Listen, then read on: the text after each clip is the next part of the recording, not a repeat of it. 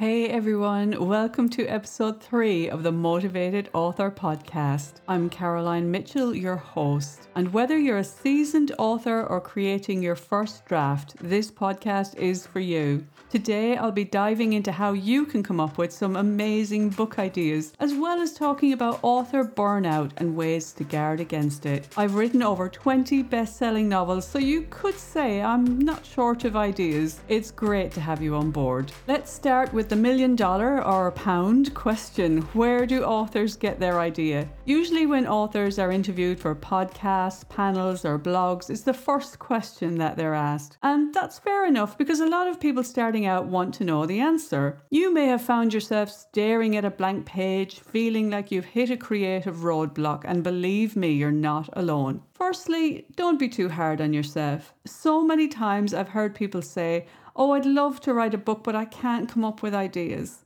Well, imagination is something that can be developed no matter what age you are.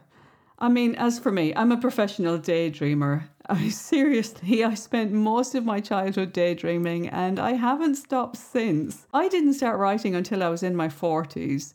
But when I think about it, I was kind of setting myself up for it all along. I grew up in the Irish countryside, as I said to people, in the middle of nowhere. It's a beautiful place next to a canal, very scenic, but there wasn't a lot to do. I mean, I not only had imaginary friends, I had an imaginary horse and an imaginary dog. I remember I used to have this farm set, you know, these little plastic figures that kids play with back in the day before technology took over. I used to steal my brother's soldiers, those little green plastic soldiers he used to have too, and I worked through whole plot lines with the characters. I didn't just have Barbie dolls. I mean, to me, these were fully fleshed out characters who had relationships with my brother's action man, who, let's face it, is far more macho than Ken. I had a lot of cousins, and my mother was always giving away my toys. I remember being gutted when I'd come home and find a key character missing because they were integral to my plot. Of course, I didn't word it like that at the time, I was just a child. But I'd spent so long building these stories in my head, and next thing, one of my main characters had disappeared. Well, I guess that is what you call a plot twist, and you can always work a way around it. In school, I was much more interested in daydreaming than learning, and that is evidenced in my report cards, which did state on many occasions that Caroline has brains, but daydream is her middle name. But my point is that daydreaming can be much more productive than you think. Go for a walk, bring your phone, and when inspiration strikes, make a voice note. And by the way, I got back in touch with that uh, school headmaster on Facebook and posted him a copy of one of my bestseller novels. He was so pleased to learn that my daydreaming paid off, and I think he's reading them all now. But if you don't use your imagination a lot or naturally spend time daydreaming, you can still develop it at any age. Just be patient, it takes time. Many authors draw from personal experiences when coming up for ideas for books. J.K. Rowling came up with the idea for Harry Potter during a train journey from Manchester to London's King Cross. Sitting on that train, she began to imagine a young boy who didn't know that he was a wizard. I mean, can you imagine the whole worlds that you could open up from that? You can also get great ideas by taking notice of the world around you or just staying updated on current events. Think about Margaret Atwood and The Handmaid's Tale, which was influenced by political and social movements at the time. It was that element of reality, though, wasn't it, that made it such a terrifying but equally gripping novel that took the world by storm.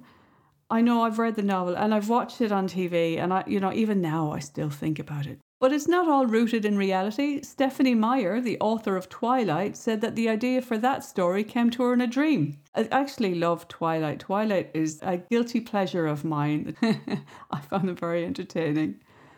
And I have to be honest, this whole thing of recording your dreams never worked for me. I used to keep a notebook by my bed and a pen but you know, you, you, you'd have this great dream in the middle of the night, or you'd be maybe just falling off to sleep. Sometimes that's when idea comes, and you'd be like, "Oh, I've got to write this down." The poor husband would be woke up by a flash of light, and I'm frantically scribbling like a maniac, and then you fall asleep, and then the morning light comes in, and that next morning you think, oh, I came up with a great idea last night. What was it? What was it? Oh, it's going to be my next bestseller. And you're thinking of all these awards you're going to win and uh, TV deals you're going to get for this next bestseller. And then you look at your piece of paper and it's like, blah, blah, blah.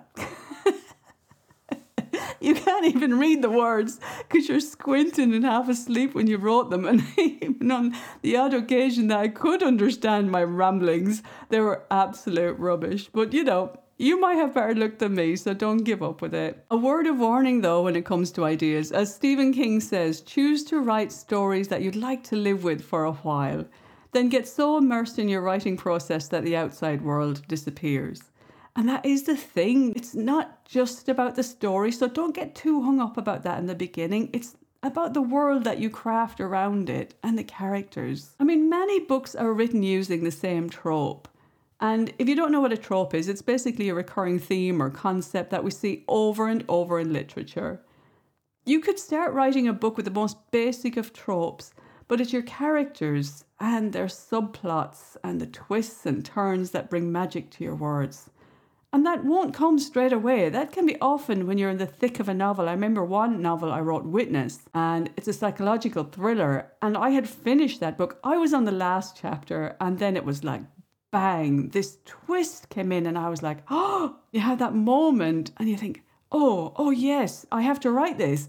So then I had to go back all the way to the start and just weave it through the book. And it did make me laugh because I remember getting a comment once or a review saying, "Well, I knew, I knew in the first three chapters what the ending was going to be," and I thought, "Oh, well, you knew more than me then, because I didn't know till I wrote. I got to the end, I got to the last chapter. So fair play to you. You know, you should write a book, not me." It is an example of how it works, and that was a brilliant twist. If I say so myself, I was very, very pleased with that twist. And sometimes, as you say, don't get too hung up. Just start writing that idea, and you might be surprised what comes in. Now, you're still kind of wondering about tropes. I'm going to give you a few romance tropes because I am a thriller author and I always tend to talk about thrillers and, and psych thrillers and crime thrillers. Really, really, I said to myself, you know, there's writers of other genres out there too. So, some examples of common romance tropes are the friends to lovers tropes, enemies to lovers, forbidden love, the old billionaire, the secret identity, or member of the royal family the trope where they're stuck together, trapped in an elevator. My best friend's brother or sister, second chance lovers or soulmates who are, you know, meant to be together. I mean, you go and look on uh, Amazon on the Kindle Top 100 charts and just see how many of those tropes you can identify. Or even Netflix, all of the romance ones, they all have similar tropes. So when it comes to ideas, don't get too hung up about it as I said, it's the twists and turns that make it special, and they will come to life as your characters develop and you get your novel underway. I know it sounds strange, but once you really get to know your characters, they will start talking to you, and sometimes they can surprise you. There's times when I dictate my novels just to get really good dialogue in, and dialogue is something that I'll cover later on. You know, I might just start with a seed of an idea, and then these people are having a conversation and it's going back and forth, and it might surprise you what they come out with. And I, I do always find dialogue more natural when I um, talk it rather than type it as long as they're not swearing too much, and then I have to silently stop and type if there's anyone else in the house. Hence, it's easier not to have too many swear words in novels right now. We'll be discussing ideas in more depth in my new course, which will be coming soon. So do subscribe to updates on my site, carolinemitchell.co. And if you do that, you'll also get weekly author motivational emails too. And I will be your biggest cheerleader. I will keep you going when times get tough. So it is worth it. And I always put in little stories on my emails so set aside time to brainstorm when you're hunting for ideas. These things shouldn't be rushed. I tend to come up with ideas quite quickly now. I'm very fortunate um, because I've been writing some time as well, and I almost have a backup of ideas in my head. So it's really good to have ideas. I mean, recently when I was submitting my latest novel, I submitted a few ideas and I said, look, pick whichever one that takes your fancy and I will hone it and work on it. But just to have an idea, because sometimes your editor has something completely different in mind. And it's great when you get a good relationship with an editor because then they can choose, you know, what appeals to them. And it's not just about the idea, it's what will market well, what will fit well. If you've got existing novels, what your readers want, what's in fashion at the time. There's all sorts of considerations. So if you can train yourself to be good at coming up with ideas, it's a really, really valuable resource to have. But if you can't, don't worry, it'll come in time. But take your time. Another good tool for coming up with ideas are story prompts and writing exercises, and they'll get your creative juices flowing. And also, I will be covering that as well. Then we have the what if technique. So, what if you won the lottery, but accepting the money meant losing the love of your life? Or what if you realize you're a serial killer but didn't remember what you did? Now, these are just off the top of my head, but these what if scenarios can be so powerful and really boost your story. And as the great Stephen King said, pick a story that you are happy to spend time with because you're in it for the long run. So make sure it's something that interests you as well. And I often find if I get bogged down in my story, it's because I'm getting bored, and that's why I like to put in twists and turns. But equally, some of my stories are slower burns because I'm just enjoying the characters so much. I'm enjoying getting to know them, I'm enjoying their lives. I mean, The Islanders which is my recent novel, is kind of a mixture of both. That's out in November, and I have looked at the reviews coming in on Goodreads, which is uh, you know people get sent early copies of my books to review, and I have noticed that in the reviews that people are saying, "Oh, it's a bit of a slow burn," but then there was a massive twist at the end because I love the characters so much. I just love their backstory, and uh, I just sometimes I just fall into stories, and I, I don't want to change it up too quickly, but it's satisfying enough that there are enough twists to keep the story moving. So go with what works for you. The main thing is to enjoy the process and not to put too much pressure on yourself because, oh, believe me, burnout is no fun.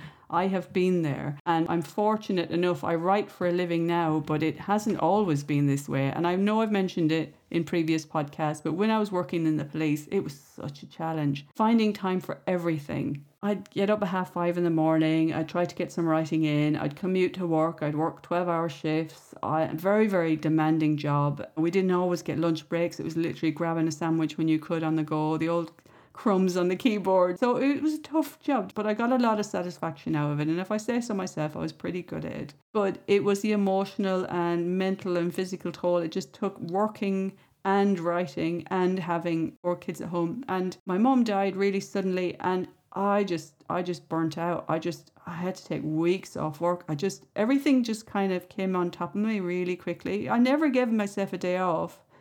And I was working really hard and then everything terrible this terrible thing happened with my mom and it was just horrendous. So burnout just kind of jumped up on me. It wasn't a gradual thing and it can sometimes do that. One minute you're writing and then a series of things can happen and you get emotionally and mentally exhausted and it's just a dark place to go. I never let that happen again. I still work long hours, but I work for myself. It was a massive difference. If I need a day off, I'll take a day off. Even now, I have a couple of books on the go. I'm writing a book, I've got a, a book deadline, I'm editing a book. I have uh, obviously this podcast and this business and this side of things, which I absolutely love. But again, I've often found myself working 11 12 at night I, i'm on social media i'm doing everything myself and keeping the limited company going. And believe me i'm not complaining in the least. I love what i do. But i have a lot on my plate. But you know what? By the time you listen to this podcast hopefully all going well i will be sunning myself on a, a lounge chair abroad because i've taken a few days off. I've just thought you know what? I can get everything else done when i come back I'm I'm batching up what I can now. I'm in advance getting my socials and everything sorted and the whole author business side of it is something we will discuss in future episodes. I have so much of that to share with you. But just to share right now my personal experiences of burnout is it's a terrible place to be and you got to safeguard yourself and make sure you don't fall into that. And if you have people around you who can recognize that you need a little bit of self-care, that is wonderful. But sometimes you don't. And I truly understand that too. You have to look out for yourself, really. And you have to say to people, I just need a couple of days, a little bit of time off. And when I come back, I will feel great and I will feel amazing and I will do twice as much work. But if I keep going down this road, actually, that's not, that's very detrimental for my work. So I'm tired. I need a break. So don't be afraid to say this. And I know not everyone has the, luxury of it being able to book a few days off and go abroad. I understand that, but there can be other ways to be kind to yourself and take some time off and do something nice, something that relaxes you. And it could be just getting into a habit of putting on a face mask and having a bath and just sitting in the bath watching Netflix because this kind of fatigue of burnout it doesn't just vanish after a night's sleep. It saps your energy, it makes you miserable and snappy, and leaves you feeling utterly exhausted. And a lot of people have so much going on. As I did at that time, I had things going on in my personal life which hit me like a train. I had my work life and my home life and obviously trying to get my writing off the ground and there's only so much you can do and that's what i say about writing i know I, I say to people i'm kind of contradicting myself because i say write every day, but I don't say write a, a, chapter every day. I literally say just write a couple of hundred words a day. I'd rather you write a small amount than really tire yourself out doing too much if you have a lot going on. But if it gets to the points where it's all too much, then just take a step back. Yeah, take a walk, breathe in some fresh air, cook something nice, read a book, or get away for a few days. It's not wasted time, it's recuperation time. Okay. Now, maybe you've not reached burnout, but you are feeling jaded by it all, or maybe your writing isn't going as well as you've hoped. So, the thing is to celebrate every small win. You've outlined a chapter, yay, celebrate it. You wrote great dialogue, that's brilliant. You opened your manuscript and just read through it. That is progress. Every word you write or read is progress. Every sentence is a victory lap, and every paragraph is a medal as far as I'm concerned. I know, I know, I'm laying it on a bit thick here, but make a note of your progress. It's so important. I mean, sometimes we don't realize just how much we do until we write it down. And this is why I document my progress every single day. I take out my journal. I've got different journals for different things, different diaries for different things, but every day I'll write down, right, what have I done today? And I'm always surprised because I always think, oh, I, I haven't got enough done. But I'm always surprised because actually I've done more than I thought I would. So celebrate the small wins as you write a, bu- a book because they will accumulate into very large victories and set your milestones and don't forget to reward yourself, even if it's just with something very small when you reach them. And the road to writing a book doesn't have to be a lonely trek up a mountain. You've got online communities, writers' workshops, and even social media platforms like Twitter and Instagram. And fellow writers, don't forget me, because I love hearing about writers on my socials. So share your journeys, the highs and the lows, seek advice, offer advice, be happy for the people around you when they have a win. That's very important as well because that good energy you're putting out will return to you. And they will be there to celebrate your milestone and provide a shoulder when things aren't going as well as you've hoped. So, listen to what your body is telling you. If you're feeling anxious or annoyed or irritable with the people around you, if people are getting on your nerves, or if you're feeling so overtired that you can't sleep at night, or just can't concentrate during the day, there are things to look out for. Being attuned to your emotional and physical well being is really crucial and it can affect not just you but the people around you as well. Now, I can't recommend physical exercise enough. It is so good for your mental health. I mean, I meditate, I do spin classes on Peloton, I walk when I can, and I do yoga several times a week, and it makes such a huge difference. Being an author is not a healthy profession. You're usually sitting down, hunched over, staring at a laptop or staring at a screen at some point. I tend to write all throughout the day, so I bring my laptop. You know, I can sit on the sofa, which is really unhealthy to sit hunched over on a screen. I'm trying to change that, but it takes time when I have a lot on. So, what I do in return is I do yoga and I get out and I stretch and I walk. So I highly recommend it because not only does it help you physically, but it actually helps you creatively as well. The process to write a book is a marathon, not a sprint, and it requires quite a lot out of you. It requires your time, your emotional investment, and of course, your future hopes and dreams, which is why it's so important to be kind to yourself during this tough but very rewarding journey. You're not just a writing machine churning out words, you're not Chat GPT. you're a complex and beautiful human who deserves kindness, understanding, and breaks. So take the pauses you need, celebrate every tiny victory, lean on your tribe, and listen to yourself. Your stories are waiting and they need you, happy and healthy, to bring them to life. That's it for today, me lovelies. I hope this podcast serves as a gentle reminder to treat yourself with the kindness and respect that you deserve. You are writing a book, which means you're blooming amazing. How many people in this world actually get the courage to actually write a book? Well done to you. This is brilliant and this should be celebrated. Now, if you know of anyone else who could do with an injection of positivity, do them a favour and let them know about my site, carolinemitchell.co, where you can sign up to receive weekly motivational emails. Until next time, have a great week and happy writing.